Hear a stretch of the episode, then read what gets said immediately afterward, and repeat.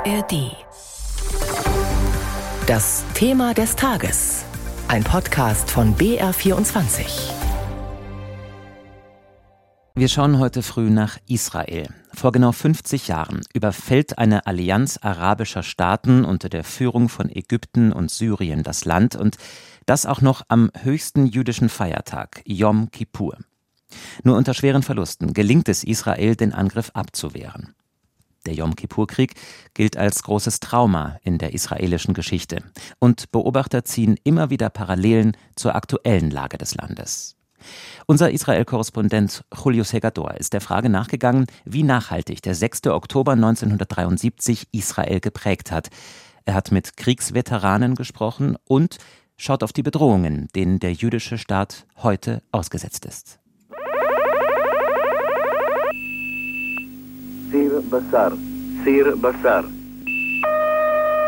Sir Bazar, Fleischtopf. So lautete das Codewort, mit dem die Reservisten der israelischen Armee am frühen Nachmittag des sechsten Oktober, am Versöhnungstag Jom Kippur, unvermittelt zu den Waffen gerufen wurden.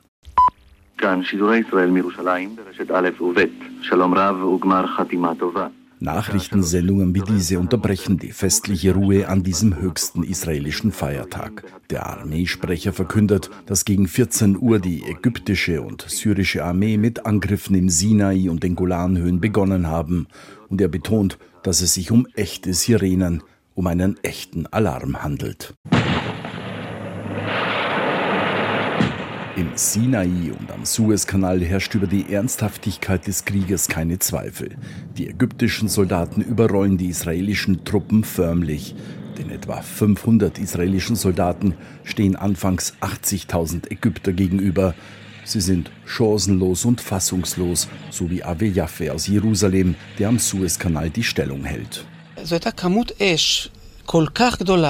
Es war so viel Feuer, so viele haben den Kanal überquert, dass ich einfach nur gelacht habe. Das schien mir absurd. Wir waren so wenig Mann, nur neunzehn Soldaten. Und Flugzeuge, Panzer, Artillerie und Soldaten greifen uns an. Viel zu viele für uns wenig. Israel gerät in den ersten drei Tagen des Jom-Kippur-Krieges buchstäblich unter die Räder. Erst nach vier Tagen und immensen Verlusten auf beiden Seiten wendet sich das Blatt. Israel kann im Sinai und im Norden des Landes auf den Golanhöhen eine Gegenoffensive starten. Israels Ministerpräsidentin Golda Meir schwankt in ihrer Rede an die Nation am vierten Kriegstag zwischen Hoffnung und Verzweiflung. Vor vier Tagen habe ich euch mitgeteilt, dass Ägypten und Syrien gemeinsam erneut unseren Staat angegriffen haben. Nicht zum ersten Mal. Ich bete, dass es das letzte Mal sein möge. In diesen vier Tagen hatten wir sehr schwere, sehr bittere Stunden. Wir hatten auch ermutigende, gute Stunden. Das ist das Ergebnis der Aktion unserer Söhne. Dass Israel von seinen Feinden so sehr überrascht werden konnte, lag an einer fatalen Fehleinschätzung der Geheimdienste. Vor allem dem Militärgeheimdienst Amman hätten zahlreiche eindeutige Hinweise vorgelegen, die aber nicht ernst genommen wurden, erklärt der Politologe Uri Bar Joseph. Military intelligence made a very wrong estimate. Der Militärgeheimdienst lag mit seiner Einschätzung zu den ägyptisch-syrischen Kriegsvorbereitungen völlig falsch. Alle Warnungen hinsichtlich des Kriegsbeginns wurden ignoriert. achtundvierzig Stunden vor dem ersten Angriff gab es genügend Hinweise, und man hätte die politische Führung entsprechend instruieren müssen.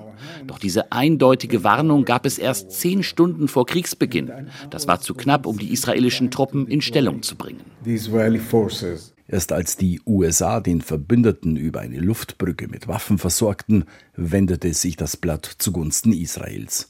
Auf Druck der damaligen Supermächte einigten sich die Kriegsparteien nach fast drei Wochen Krieg auf einen Waffenstillstand. Die Bilanz war verheerend.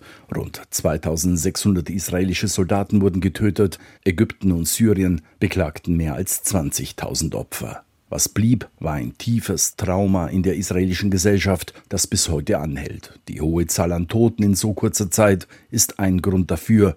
Doch es gibt noch einen zweiten, erläutert Experte Uri Bar Joseph. Der tiefe Graben zwischen dem grenzenlosen Selbstvertrauen auf die eigene Stärke nach dem Sechstagekrieg einerseits und dem Gefühl, wir verlieren den dritten Tempel, also unser Land, das führte zu einem riesigen Schock.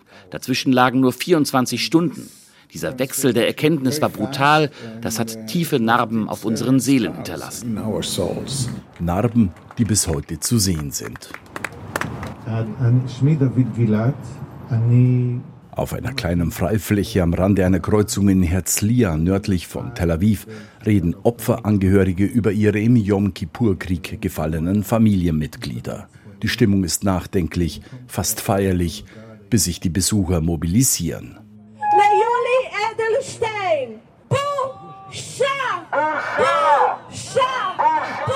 Schande skandieren sie und schwenken Israel-Fahnen. Die Protestgruppen, die seit Jahresbeginn gegen die Politik der Regierung von Premier Benjamin Netanyahu im ganzen Land auf die Straßen gehen, stellen einen direkten Zusammenhang zwischen dem Jom-Kippur-Krieg und den Protesten dar. Jarom Bok war neunzehnhundertdreiundsiebzig Pilot bei der Luftwaffe, verteidigte sein Land gegen die arabischen Angreifer. Nun ist er einer von vielen tausend Kriegsveteranen und Reservisten, die sich gegen die Regierung stellen. Die politische Führung neunzehnhundertdreiundsiebzig machte eine Reihe einfacher Fehler. Man war überheblich und eitel, sah der Wahrheit nicht ins Gesicht. Aber sie waren Patrioten, die das Land liebten und dafür kämpften. Und am Ende zog Golda Meir die Konsequenzen ihres Handelns. Diese Regierung hat die Gesellschaft auseinandergerissen und versucht, die Demokratie im Land mit Hilfe eines hinterhältigen Plans zu zerstören, ohne dass jemand dafür Verantwortung übernimmt. fünfzig Jahre nach dem Jom-Kippur-Krieg sieht sich das Land erneut mit einer schweren Bedrohung konfrontiert, dieses Mal jedoch auch von innen. So warnte Israels Präsident Yitzhak Herzog unlängst davor, dass der Preis der gesellschaftlichen Spannungen infolge der Proteste erneut unerträglich sein könnte. Israel stehe vor einer Prüfung, als habe das Land nichts aus dem Jom-Kippur-Krieg gelernt. Derjenige, der von einem Teil der israelischen Gesellschaft dafür verantwortlich gemacht wird, dass das Land gespalten ist, glaubt dagegen, die richtigen Lehren aus dem traumatischen Krieg gezogen zu haben. Premier Benjamin Netanyahu. Dank der Stärke, die wir seit dem Jom-Kippur-Krieg kontinuierlich kultivieren, verteidigen wir unser Land energisch. Dank dieser Stärke schrecken wir unsere Feinde ab. Dank dieser Stärke erreichen wir Frieden mit unseren Nachbarn. Vor fünfzig Jahren war sich der größte Teil des Nahen Ostens in seinem Hass gegen Israel einig, und heute wollen viele Länder des Nahen Ostens Frieden mit Israel. neunzehnhundertneunundsiebzig, nur sechs Jahre nach dem Ende des Jom-Kippur-Krieges, unterzeichneten Israel und Ägypten einen Friedensvertrag, den ersten Israels mit einem arabischen Nachbarn. Seither folgten weitere. Auch wenn im Nahen Osten ein dauerhafter Friede fehlt, für den Politologen Uri Bar Joseph ist das eine der Hauptlehren aus dem Jom-Kippur-Krieg, die bis heute Bestand hat. Nie wieder sollte man Krieg einer politischen Lösung vorziehen. I think that the never again lesson should be that never again should we prefer war to a political settlement. Kaum ein Krieg hat in Israel so tiefe Spuren im kollektiven Gedächtnis hinterlassen wie der, der an Yom Kippur am sechsten Oktober neunzehnhundertdreiundsiebzig begonnen hat. Unser Thema des Tages heute früh mit einem Bericht von unserem Korrespondenten Julio Segador. Große Gefühle und kleine Abenteuer, Liebe und die Kunst, sich zu streiten. Wie kann Versöhnung gelingen? Was macht Frauenfreundschaften aus? Was hilft gegen das ewige Aufschieben? Solche Fragen beantwortet der neue Psychologie-Podcast der beiden Podcast-Champions Radio Wissen und S W R zwei Wissen. Lebensnah und wissenschaftlich fundiert nimmt euch unser Podcast Wie wir ticken mit in die Welt der Psychologie. Wir fragen, wie Gefühle, Gedanken und Verhaltensweisen entstehen und warum. Wir reden über Sehnsüchte und Süchte, klären auf über psychische Erkrankungen, gehen zurück in die Kindheit und blicken in das Hier und Jetzt. Und wir sagen, wie ihr euch und andere besser verstehen könnt. Wie wir ticken, euer Psychologie-Podcast. Von Radio Wissen und S W R zwei Wissen. Alle Folgen findet ihr in der A R D Audiothek.